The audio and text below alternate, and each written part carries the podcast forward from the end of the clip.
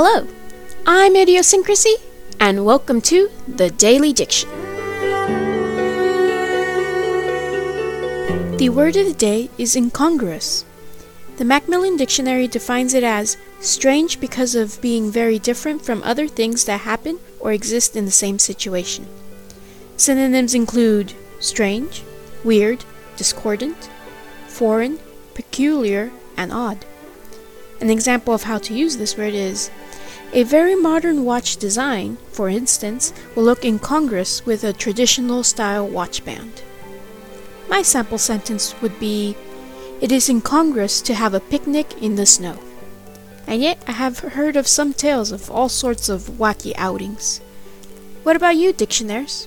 What are some of the incongruous things you've seen recently? Let me know.